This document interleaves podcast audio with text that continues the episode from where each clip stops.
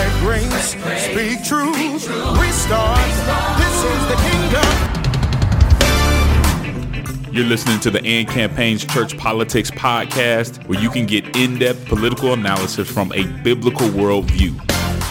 We're not trying to be progressive or conservative, we're trying to be faithful Christians in the public square.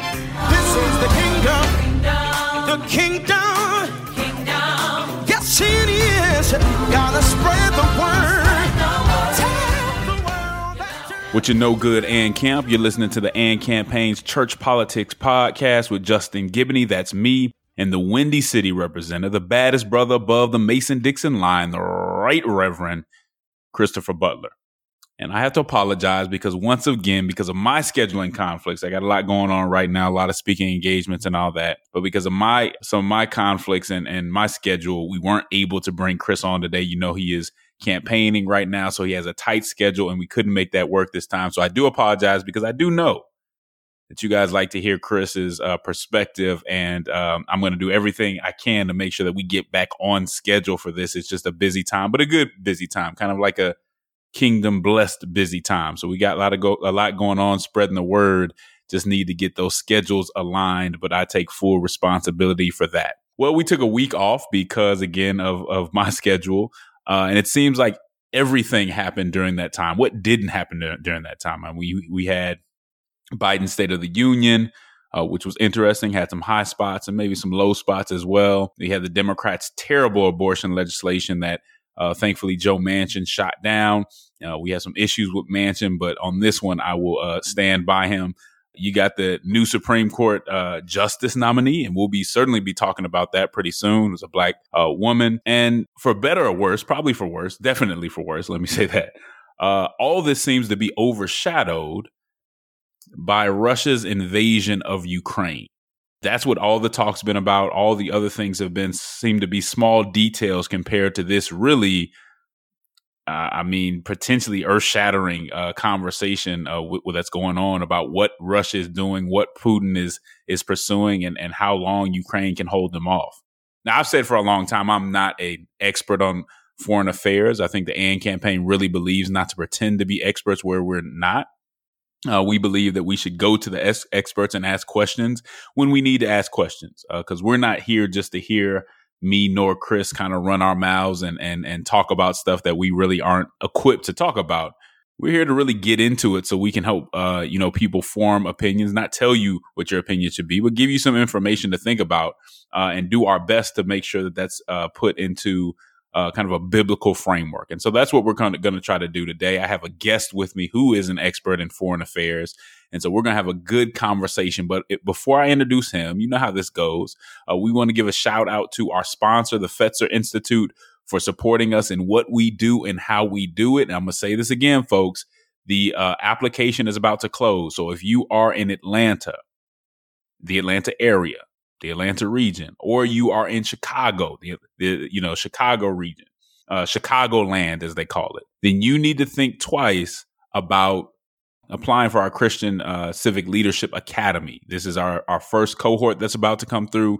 We're about to shut off applications, but think about that. Or if you know somebody who likes politics, who's a Christian, at least this is for Orthodox Christians, you know somebody who's interested in politics, and you say, you know what, you need to just stop talking about it and actually learn the X's and O's and ethics that should go into uh, Christian politics, then have them apply. You can do so at uh, andcampaign.org slash academy. That's where you will find the application. We would love uh, to consider you for that. I think we're going to bring in a really strong cohort. But think about it, man. Some some of y'all need to get into the game. Don't be afraid. You got to start somewhere and got to learn somewhere. So uh, take that into consideration. But as always, you know, you got to grab your Bible, get your mind right, and prepare to think not like a Republican, not like a Democrat, but to think like a Christian. Well, as I just told you, we do have a special guest with us. That special guest is Dr. Paul D. Miller. Uh, Dr. Miller is a professor of the practice of international affairs at Georgetown University School of Foreign Service. Dr. Miller spent a decade in public service as director for Afghanistan and Pakistan as uh, as director for Afghanistan and Pakistan and on the National Security Council staff. He was an intelligence analyst for the CIA and a military intelligence officer in the U.S. Army. So this this brother has some uh, some background and some expertise in this area in general. I think we've been on a couple panels together. Uh, maybe it was the Aspen Institute, but I just want to welcome you, Paul, onto the Church Politics Podcast. How's it going? Thanks so much for having me on the show. I'm happy to be here. Um, good to see you again. And uh, yeah, I was Aspen and a few other places. Good to talk to you again. Wish it was under better circumstances. Uh, the world's falling apart sometimes feels like, um, but you know, it's all in the good Lord's hands, and His providence will guide everything for His good. There you go, man. There you go. No, it's been great. I, I, mean, we've had some good conversations. I know we've been on panels in DC, and and and uh, it's been good to you know you have a different area of expertise than I do, and I've, I've appreciated what you brought uh, to this conversation. I'm going to be honest with you, uh, though, Paul. On this particular issue, you know, I was going from place to place, reading every article I could get a hold of. I have some good podcasts that I really trust what they say.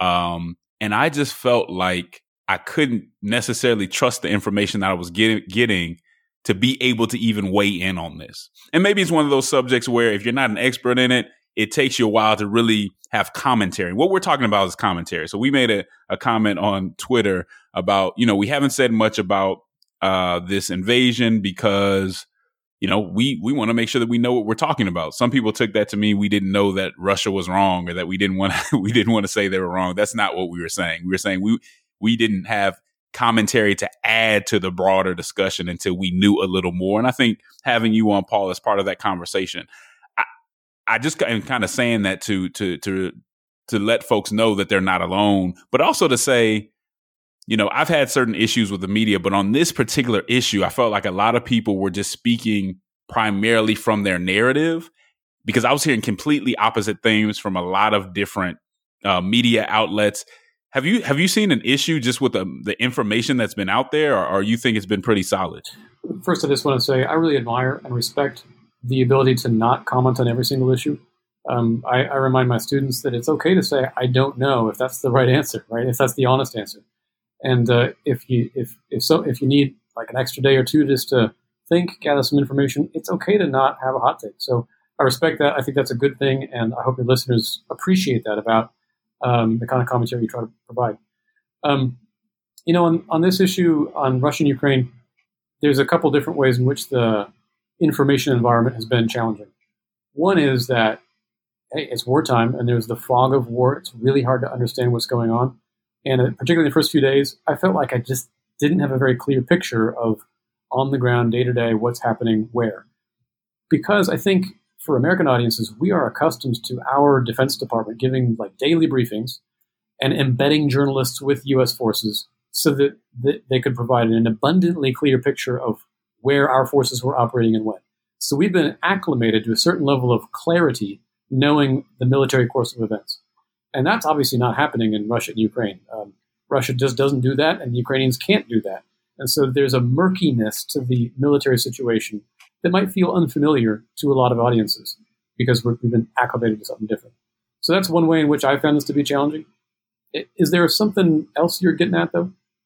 No, I think you hit it on the head. I, it, it, I just had the feeling, even even with subjects that I don't know a whole lot about. I feel like if I if I do my due diligence for a week or so, or for a, you know for a good amount of time, I feel good enough to to lay some questions out there and at least give people the framework. On this one, I did not feel that way, even though we felt you know Putin was wrong and this was an issue speaking more into it just wasn't something we wanted to do at the time. And I'm, I'm glad that some folks can appreciate that because that's one of the main things uh, the AND campaign talks about. If you're not an expert on something, you don't always have to speak. And on issues like this, we usually take a few days to, to really come out and say something. And people are asking why and all that. And just wanted to kind of give them an explanation. I, I, I, but, but, but, Paul, go ahead. Oh, I, wondered if you were also getting at the fact that there are some commentators in the United States that are seemingly sympathetic to Putin uh, which is something you like talk about. I think they're wrong. Putin's completely in the wrong, but that is another added element to our information environment is that some people are uh, maybe soft pedaling their critiques there. But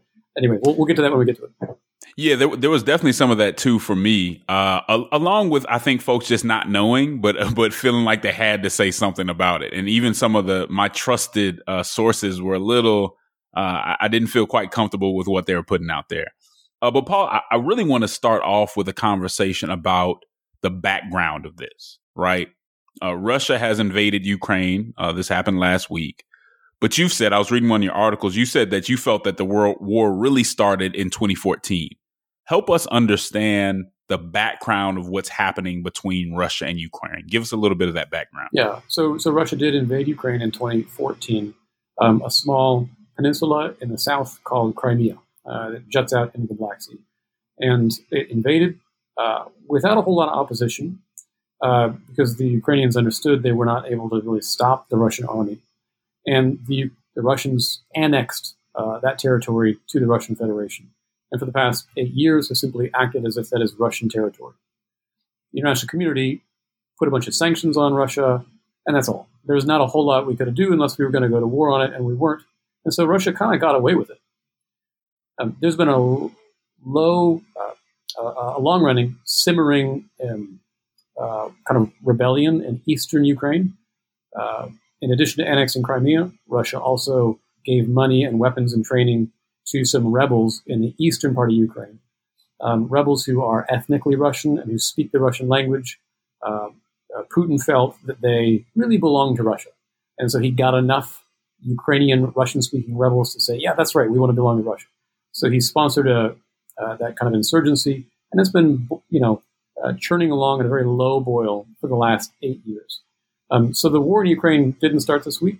Uh, it, it, reached a much higher intensity as something like 200,000 Russian troops surrounded the country, invaded the country, airstrikes in cities, urban warfare. It's a much bigger deal now, but the war has been going on for, for, for eight years. Let let let the let the audience know a little bit of the background on how how NATO plays a role in this, um, and and what you know what this what Russia might be, at least they say they're responding to, or some people think they're responding to in regard to NATO. So, what is NATO? How do they play? How they how might have they played a role in this in, invasion? So, one of the pretexts that Putin has cited for his war in Ukraine is uh, NATO expansion. So, NATO is uh, the North Atlantic Treaty Organization. A military alliance between the United States and most of Europe, founded in 1949. After the Cold War ended, uh, NATO accepted new members uh, into the alliance including members in Eastern Europe, including a few former Soviet republics. Um, and uh, there's there's a kind of a the, the Russian Vladimir Putin says that we promise not to do that. There's no piece of paper that says that, but he claims that American diplomats promised not to expand NATO. Uh, that's his claim. He also says that NATO expanding to include other countries is somehow a threat to Russia. I don't think it is. NATO is a defensive alliance. It does not carry out offensive operations. It's simply a way for small countries in Eastern Europe, like Poland, that historically have been victims of Russian imperialism in past centuries, to be able to have an independent sovereign existence with the assistance of other countries in Europe and with the assistance of the United States. So Putin thinks this is somehow a threat to him it's only a threat to him if if if it's a threat to the Russian Empire, right? to Russian efforts to dominate their near abroad. If Russia is content to sit behind its borders, then it's no threat to Russia at all. Okay, so that's Putin's pretext for how NATO might somehow threaten uh, Russia. But here's the thing: Ukraine's not a member of NATO. Um, Ukraine wants to be a member of NATO, and NATO has said, "Yeah, the door's open. We can talk. Uh, someday we think you're going to be a member." Right? We actually made that public pronouncement way back in 2008. And that made Putin so mad that uh, I think in some ways it, it, actually triggered or catalyzed the initial invasion in 2014. And now he's really taken, taken a step further with uh, this week's invasion.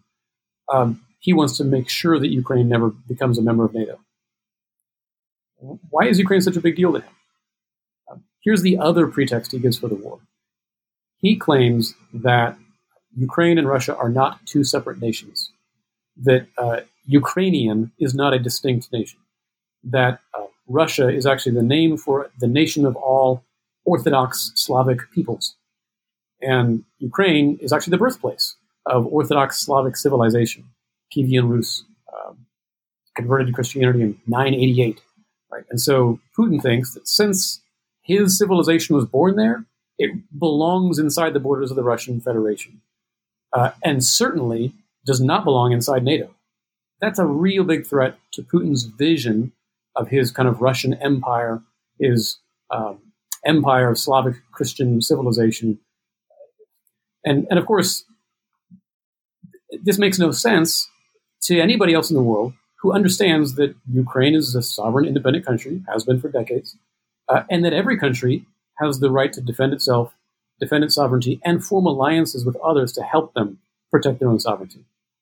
And he's also kind of called this a peacekeeping mission and all that and all that stuff. So there's a lot of different narratives he's kind of throwing out there. Uh, hope I guess hoping one will stick, or at least to kind of cover up what his real intentions are. Yeah, well, uh, this is a really important point. He claims that the Ukrainian government was carrying out genocide against ethnic Russians in the east. But what we've actually seen in the past week is that some of the fiercest fighting on the ground is in the northeastern city of Kharkiv. Kharkiv is almost entirely a Russian city. It's populated by ethnic Russians who speak Russian, and they are fighting tooth and nail to stop the Russian army.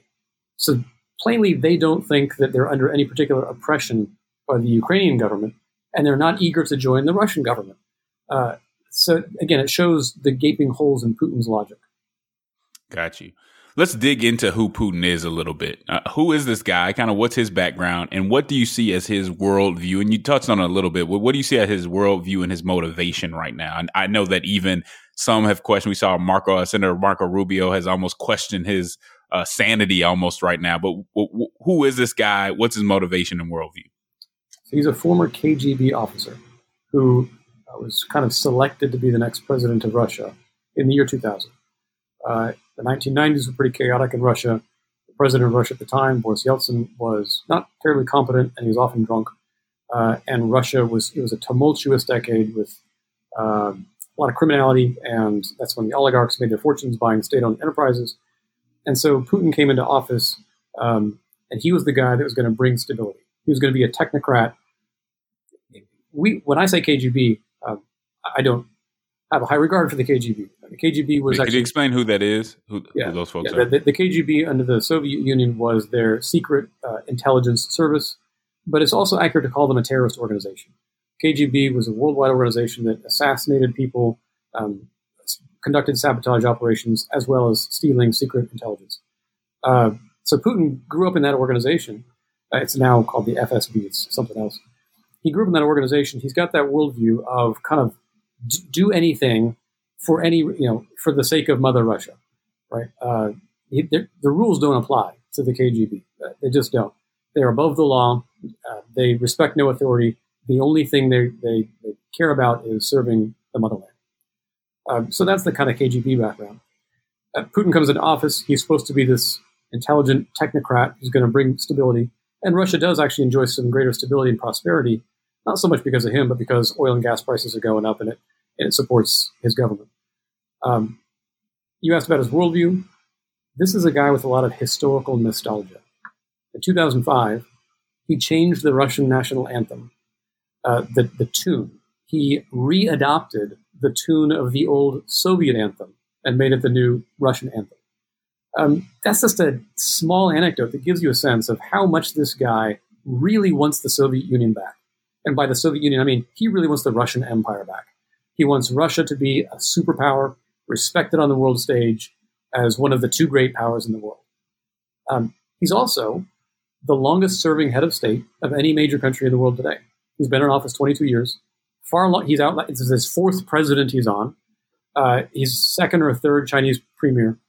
So he thinks of himself as an elder statesman in the world who's also disrespected, uh, not well regarded, not given his due, who's also not governing over the, the empire that he perceives in his mind. And he, he's 70 years old. He needs a legacy. He needs to resurrect the Russian Empire while he's still got time and get the glory and respect that, that is his due. That's, I think, what's going on in his mind. It's not. He's not crazy. It's, it's rational once you understand kind of his goal and his and his methods. Got you, got you. So he's kind of Machiavellian. Yeah. Uh, yeah. Has uh, imperial ambitions and and so on, and this all adds up to what he's doing yes. now uh, and, and, how he's moving now. Okay. Now that's Putin. I, I want to say something about his wider circle. Okay. Because Please. Um, I think Putin, it's fair to call him a Russian nationalist. There are some people in his circle that go really far and pretty extreme in this stuff. Um, relevant background here is that the Russian Orthodox Church has essentially endorsed the invasion. Why would the Russian Orthodox Church do that? It's because uh, because Russian nationalism is closely intertwined with Orthodox Eastern Orthodox Christianity, and the Russian Orthodox Church has essentially allowed itself to be co-opted by the Putin government, uh, and they are playing a role as a cheerleader and a booster for his authoritarian state. Um, and there are people who are Russian nationalists who take this religious aspect very seriously. And it's a version of Russian Christian nationalism. We have that debate sometimes in America about Christian nationalism. It's my next book. Um, but it's not a uniquely American or Protestant or evangelical phenomenon. All around the world, you see governments that see the power of religion and they co opt it and use it for their ends, the way Russia uh, has co opted Orthodox Christianity and is using it to justify an invasion. Viktor Orban in Hungary doing a pretty similar thing. Uh, Bolsonaro in Brazil doing it with Catholicism. Uh, churches have to be on guard against the seduction of being co opted by the state and turned into cheerleaders for whoever's in power.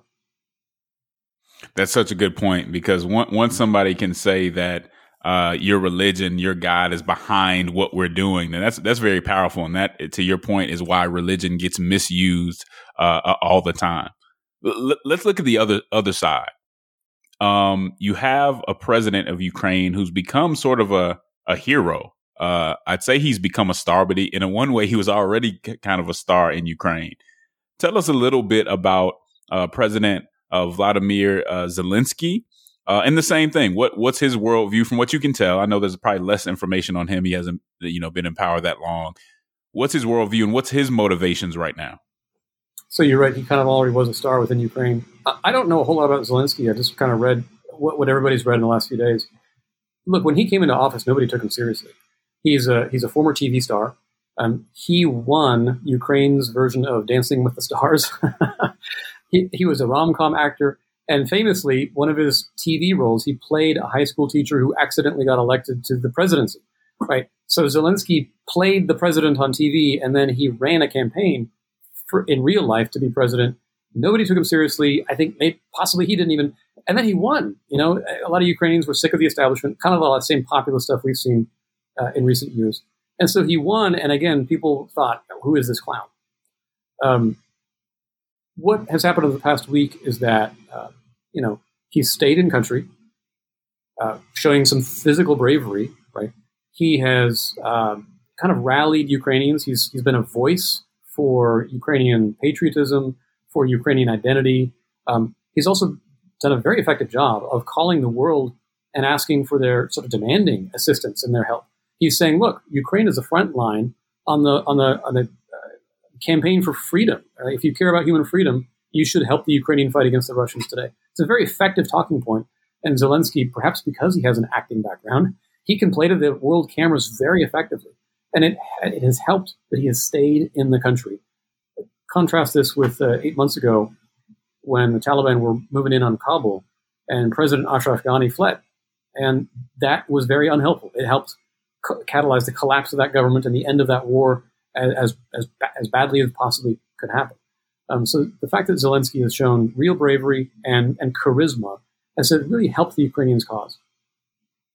That's good, man. Thank you for that background as well. I guess I'll end this this portion by asking you how does the U.S. fit into this background? Uh, give us a little, you know, some of your thoughts on the as much as it's relevant to this conversation, the history between Russia and U.S. And I know you could write a whole book on this, so you know you don't have to go all the way into it. But what might be relevant to uh, what's going on right now? So, I think the best way to answer that is the war in Ukraine um, is more consequential than the war in Afghanistan, than the war in Iraq, the war in Syria, and, and on and on and on why is it more consequential? It's not yet. It's not yet. It's only lasted a week, uh, and perhaps not yet killed as many people as those other wars. But the potential exists for it to escalate in, into World War III, quite literally World War III. Um, and that's kind of how the United States plays into this. Um, good stuff. Yeah. No, good stuff, Paul. I appreciate that. Anything else you think people need to know that I might not have asked in regard to background on what's going on now? uh, nope, I, I, think that's probably a good background. I'm happy to talk more as needed. Good stuff. We will be right back on the Church Politics Podcast.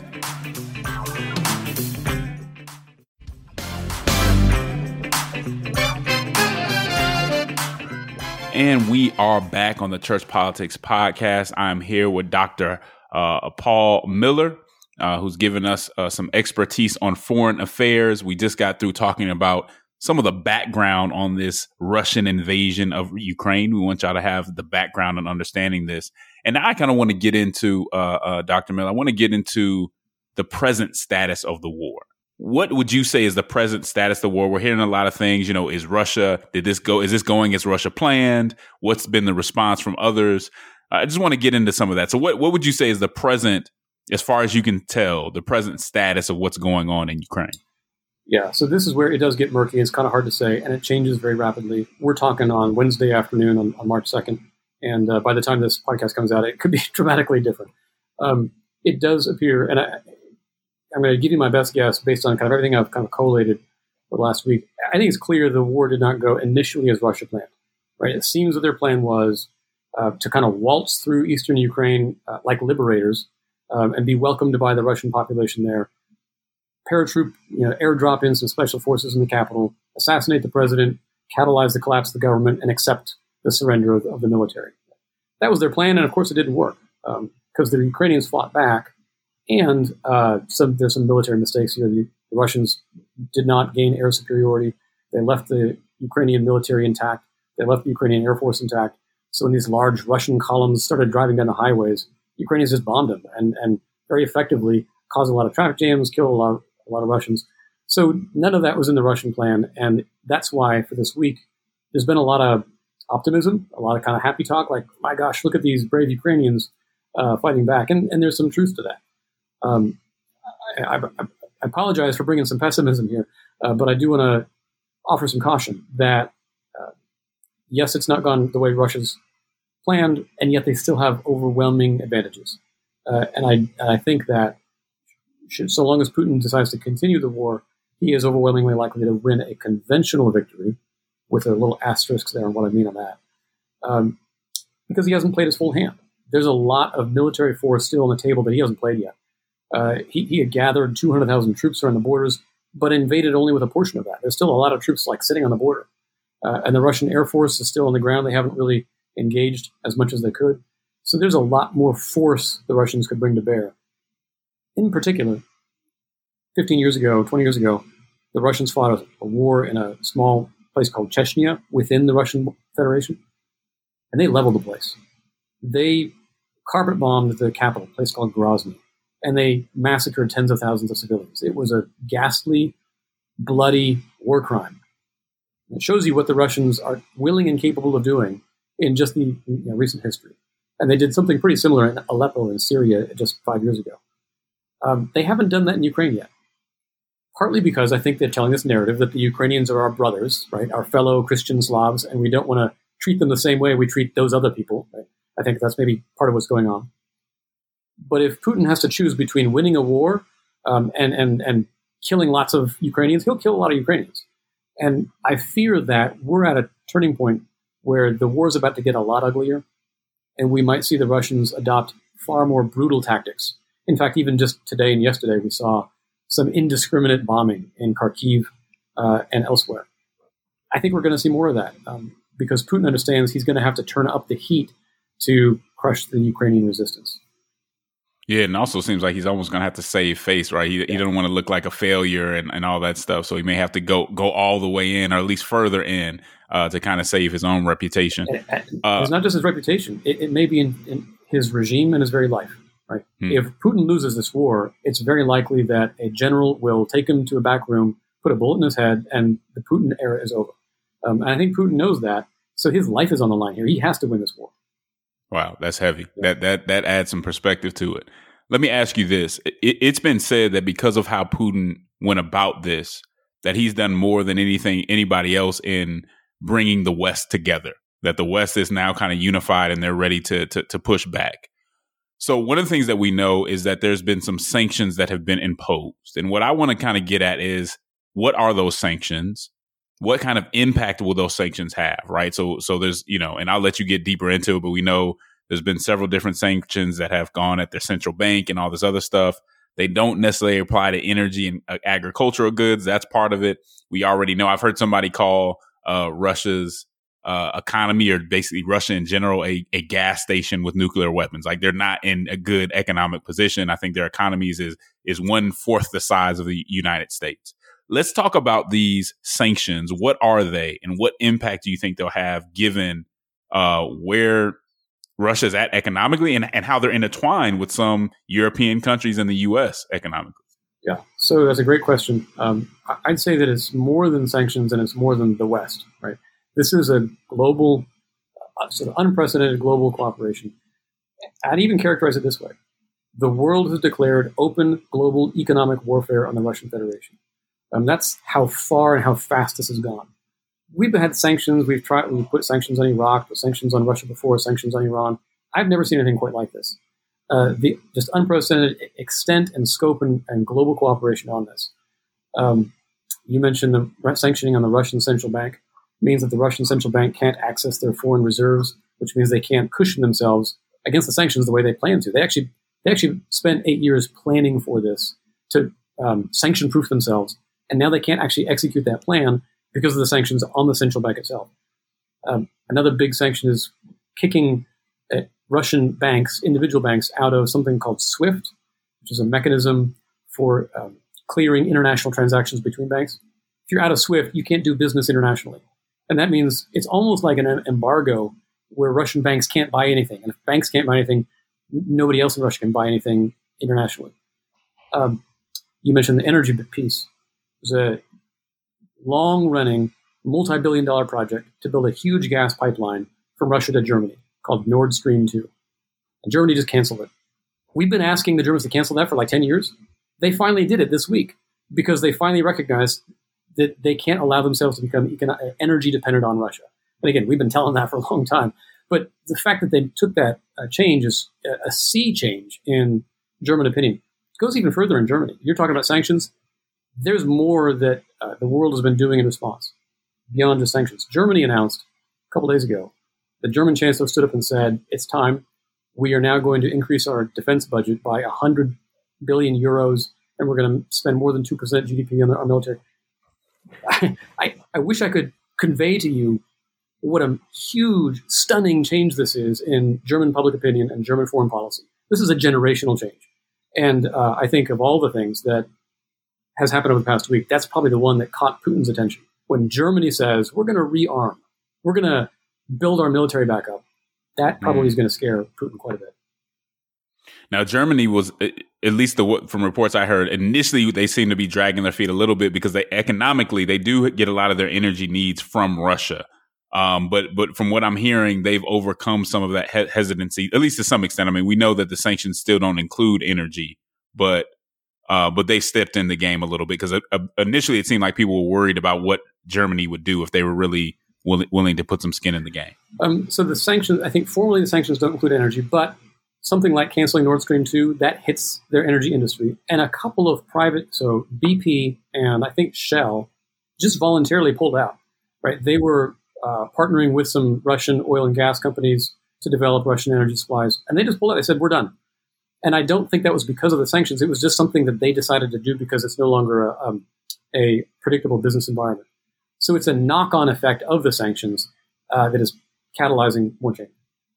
And this is an already weak economy. Is, is it fair to say that? Yeah, you, the quip about it being a gas station with nuclear weapons, the Russian economy is, I think, smaller than Italy's, uh, which, again, is kind of why Putin is so upset about being disrespected on the world stage. Nobody treats him seriously because his economy is nothing.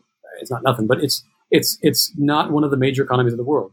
You have the United States, the European Union, and, and China are the three big economies, and then like Japan is right right there and Russia doesn't really rank in the top 10. Um, and so that's another reason why Putin feels so insecure. Got you. Let's talk a little bit about the nuclear implications. What what one thing that I've seen that I think has been tro- has been problematic and troublesome has been that the way Russia has just thrown out the implications of nuclear war, like you know, kind of throwing it out there, like this, you know, this is an option, blah blah blah. Obviously, nobody should want that to be even in the conversation. Can we talk about how serious that threat is and, and what, what we should be thinking on that? So, a couple days ago, Putin uh, announced to the world that he was putting his nuclear forces on heightened alert. Um, and we want to say right off the bat, I'm not afraid that nuclear war is going to break out tomorrow. So uh, we don't need to go invest in fallout shelters uh, this week. Um, when he does something like that, it's a way of signaling, and it's not the first time, right? Putin and other Russian leaders, they've done this before where they kind of make a nuclear threat. And it's a way of saying, hey, look, here's my red line. And I think what Putin is saying is do not militarily intervene in this conflict. This is my war. I'm going to fight this war. He understands that we're sending weapons to the Ukrainians. But the moment a American tank crosses the border into Ukraine, yeah, then it's World War III and, and anything's anything's possible. So I don't think it's going to happen. Putin made it clear. You know, he, he made the nuclear threat, and we're we're gonna. I think we're going to respect that in a sense. We're not going to intervene militarily, nor should we. What about like a no-fly zone? Does that do you see that as crossing that, that red line? Yes, it, it would cross the red line because a no-fly zone is actually an act of war.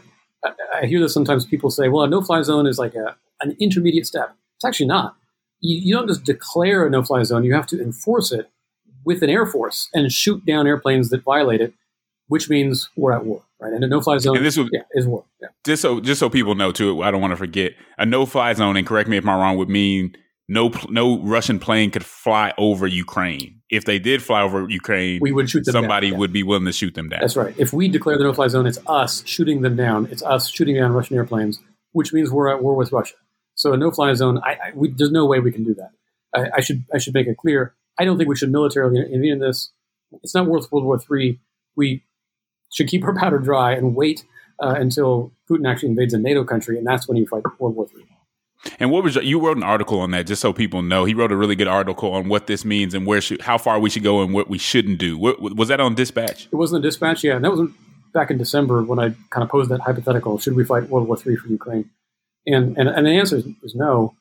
And that's not to like diminish the importance of the Ukrainians who are fighting for their lives and their and their nation, but it's to say what is our responsibility as Americans? Um, it is first and foremost, you know, the American government should protect America, right? um, and our allies with whom we have signed a treaty. And this is this is a bit tricky because some Americans, up until last week, thought that that was too much. That we actually shouldn't go to war to defend our allies in Europe, Latvia, Montenegro, you know, Greece. Like, why would we fight a war for them? But now you have some people saying, no, we should go further and be willing to defend even Ukraine, even though Ukraine's not in NATO. And my position is, look, we should defend the line that we have already committed to, no more and no less. We should not go further and just announce that Ukraine is an ally when it's not. But we should absolutely be willing to defend the, those with whom we have that treaty obligation. I think that's that's a matter of keeping our word, or keeping our promises. Mm-hmm. Yeah, and you've seen the Biden administration, even in the State of the Union last night, walk the tightrope of saying we are serious about this. We're watching you, but we're not trying to go to war, which is tough, right? Because you don't, if, if you definitely are not going to take a certain step, then maybe he says, oh, well, I'll do whatever I want to. And so it's kind of a tightrope between saying we're serious, but we at the same time don't want to go to war. And, any any thoughts on that kind of line there? Yeah, and I think he, I, I think he's correct, and I will I will say that I think the Biden administration has handled this pretty well over the last two weeks. And I say that as somebody that doesn't have a lot of good things to say about the Biden administration particularly their foreign policy. You think about Afghanistan, what a disaster that was, what an avoidable catastrophe. Um, and yet, I do want to say, I think the last two weeks, uh, the Biden administration has done a decent job, first diplomatically trying to rally the world and um, preempt the Russians' narrative by uh, sharing our intelligence about what their inten- intentions were. It was kind of effective. And then um, working somewhat behind the scenes, but also showing some leadership to rally the world and coordinate our sanctions. I think that's been pretty effective as well. Um, so, you know, want to give credit where credit's due. I think Biden's done a decent job on that. I do you know, zoom out to the bigger picture, and I think there's a lot of mistakes over the past 30 years uh, that Biden and Trump and Obama, you know, all, all share in um, that led to this point. I think we this war was avoidable. This was not inevitable. We could have done more to help uh, uh, rally the Europeans and deter Russia much earlier. But we're, we're past that now. There's one criticism, and it's kind of, a, of, of Ukraine in part, but just of the media, I think in general, is number one, you have the situation where it was said, and if, if this is false, let me know. It was said that some Africans were trying to get out of the country and they were pushed back, and they said, no, it, let real Ukrainians come in here. You had videos, people saying, you know, these people are just like us. They're blue eyed, you know, and, and blonde haired, and some people would say when stuff like this is going on in Africa and other places, it doesn't get this kind of attention. Any, any thoughts on that? Because uh, I think a lot of people are a little bit confused at, at how that works. Um, I'll, I'll, I think this war does merit greater attention because of how consequential it could be. Right? There's a there's a reason why the media is highlighting it because we all know that uh, the consequences could be far more devastating than than any other war, including Iraq and Afghanistan elsewhere.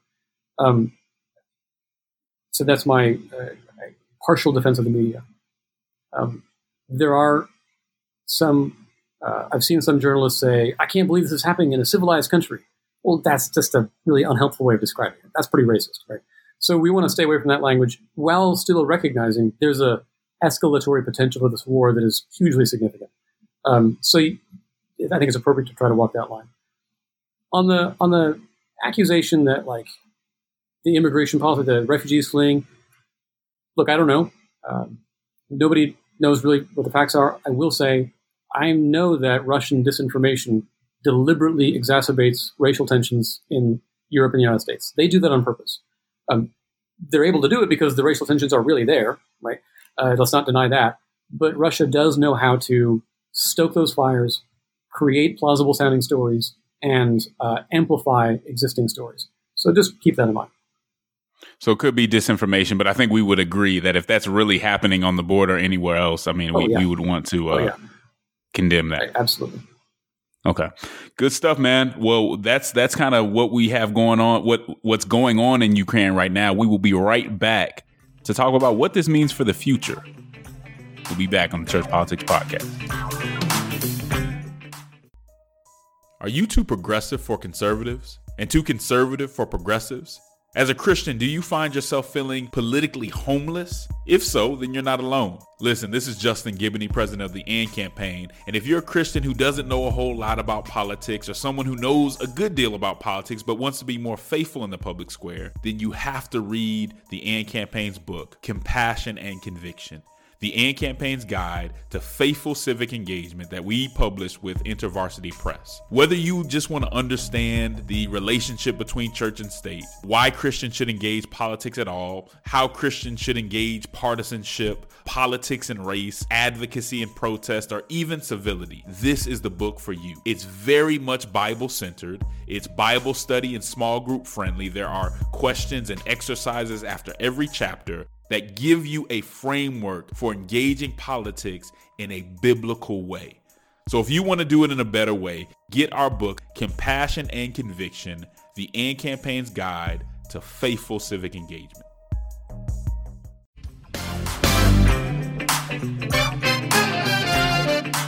And we are back on the Church Politics Podcast. We were here are here with Dr. Paul Miller, uh, who's given us some expertise on foreign affairs that we greatly appreciate. Somebody who, like I've said, I've been on some panels with and have gone back and forth with before. And like I said, one of the people I looked to when I was really trying to figure out what exactly is going on here. I think he's addressing it with uh, intellectual honesty and obviously from a place, uh, like I said, of expertise.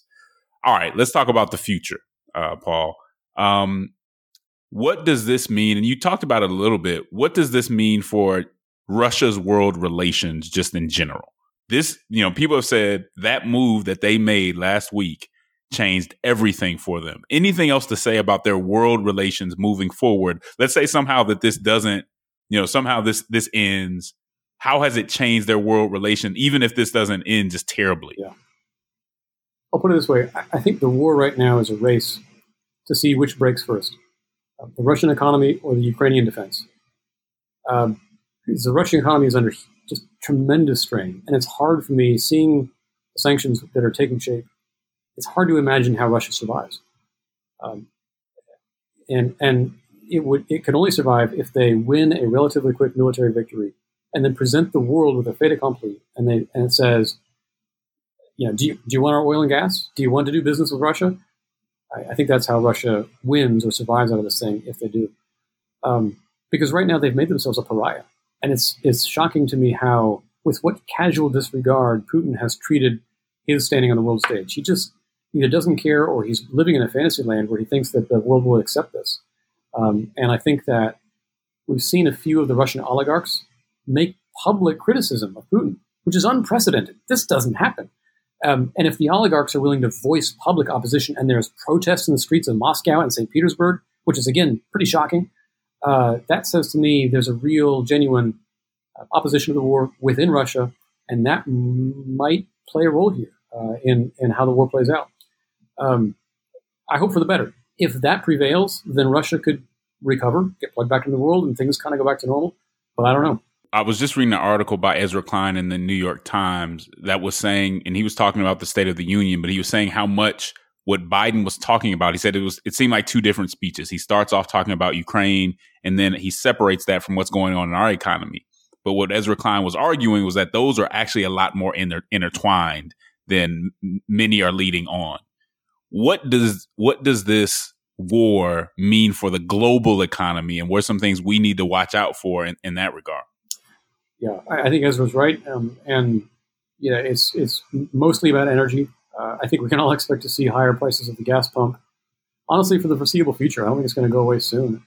Biden did talk about releasing oil from the strategic reserve, which might provide some relief. But I think it's going to be a semi-permanent feature for, for quite a while. Um, look, we we live in a world where you and I, if we wanted to and had the money, we could travel pretty much anywhere? With relative ease and, and relative safety. And that's a world that uh, maybe we take for granted because it's just been the world we grew up in, right? Russia's now been unplugged from that world. And 200 million Russians or 100 million Russians don't get to participate in that kind of taken for granted ease, peace, and prosperity that has surrounded us, you and I, for forever. Um, and, and, of course, Americans and Europeans and as large swaths of Africa and Asia. Uh, and that is, it's got to be stunning for the average Russian to suddenly be unplugged from the world as they know it. Um, even Hollywood is refusing to release their movies in Russia.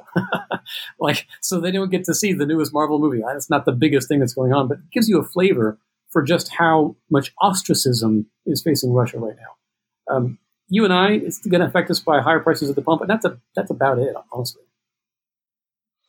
So do you, do you think this puts uh, a, a lot of pressure on the Biden administration when it comes to energy, when it comes to you know you know you know the decisions that, that were made on the Keystone Pipeline and all that. Just generally, I know you're mostly focused on foreign affairs, but does that put a lot of pressure on them when it comes to independence, right? Energy independence, uh, or maybe gives them an opportunity, right? Maybe it's not. Maybe it's pres- It's needed pressure, right? Yeah, I, have heard people say that like, hey, this should be an easy win. Biden should announce either um, Keystone Pipeline and uh, you know reopen the mines and things like that, or crash course in green energy. Like that he he could and should use this as an opportunity to highlight the importance of energy independence and go one or both routes, right? Let's double down on our own domestic energy production and also maybe our green energy production. Um, sure, he could do either of those things. He's also got his hands full and he's got an agenda that he wants to focus on. I think maybe he doesn't want this crisis to hijack his presidency, uh, and he wants to be able to focus on other things as well. Got you. Paul, lurking in the in the background, I ha- can't help but think what China's thinking in the background. What what what type of advantage they might want to take of this? What side they might take? Um, obviously, they're. In, they're, I mean, in some ways, from posture, it seems like they're similar to to to Russia in that somewhat cynical, not going to go, you know, only going to do what's best for them. What do you what do you think China plays into this, and is this helpful to them? What do you think they're thinking right now? So this is one of the uh, biggest implications, and I think probably a good news story um, so far. Russia and China have been growing closer together for the past 20 years, uh, which is extremely worrying. And Russia's plan to protect itself from sanctions, I think, involved turning to China as the other market for its oil and gas and uh, an outlet to the world. Um, and it seems that that's probably not happening, at least not at the scale Russia expected and needs. China, so there was a UN Security Council vote, and 11 or 15 countries condemned Russia. Russia, of course, didn't vote to condemn itself, it voted against it. But China abstained from that vote. That's really interesting that it abstained rather than joining with Russia. It says, we're going to stay on the sidelines on this one. Because I think China has seen the rapid global opprobrium that Russia has brought down on itself and it doesn't necessarily want to be on the bad side of this, right? China is actually far more plugged into the world economy than Russia is. China has a lot more to lose. Um, China's also got its eye on Taiwan, and it's I think I think all of us are looking at Ukraine as the test case for what China might want to try to do in Taiwan. So if we make it hurt real bad on Russia for Ukraine, it'll make it less likely that China will ever try to invade Taiwan, and that's a really good news story. So inflicting that pain and watching China stand on the sidelines, that to me is a good news story. That's good. Last question. Um, one of the things that Biden hit on, and we kind of talked about it, was manufacturing. You, you, did a good job of pointing out some of the good things that globalization has provided, right? The the ability to travel and things of that nature. I've had some. I'll be honest. I've had some criticisms of how it's been handled in within our economy. I think that that was brought to bear when it came to the, the, the pandemic and we really weren't manufacturing our own stuff. We couldn't get it. We were too dependent on other people. We had taken too much of our manufacturing and our industry and put it in other places just because it was cheaper. So, uh, you know, that hurts us during the pandemic, but it also hurts us when it comes to jobs and things of that nature. Um, talk to me about you know what what this should signal not just the war but also the pandemic when it comes to how we see globalizing and, and doing business with others in sight of what we need at home and what we need to be still be doing here to main, maintain a level of independence and also a le- level of industry that we've lost. So early on in the pandemic some people talked about the need to decouple our economy from china.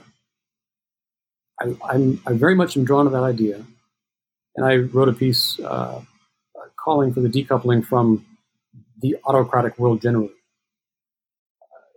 So globalization, I think, can usually be a good thing, but you're absolutely correct that there are downsides to it, which means we need to be careful about exactly who we include in the club. Because if you include something like China in the club, we are importing their labor and environmental standards into our country. That's that's no good, and we're you know vice versa. And uh, when we include Russia in the club, we're allowing ourselves, we're allowing them to gain leverage over us, uh, which they can then use for their foreign policy adventurism. So maybe we just need to decouple and say, look, we're going to we're going to celebrate globalization within the free world. Uh, if you're a democracy, we'll do business with you. If you're not a democracy, we're going to hold you at arm's length. Doesn't mean a total embargo and we're never do any business at all. But you know, free trade within the democratic world and uh, and a second look at the authoritarian countries of the world. I think that might be a good way to go. I tell you, you can't do it overnight. We are way too entwined with China um, and, and Saudi Arabia, for example.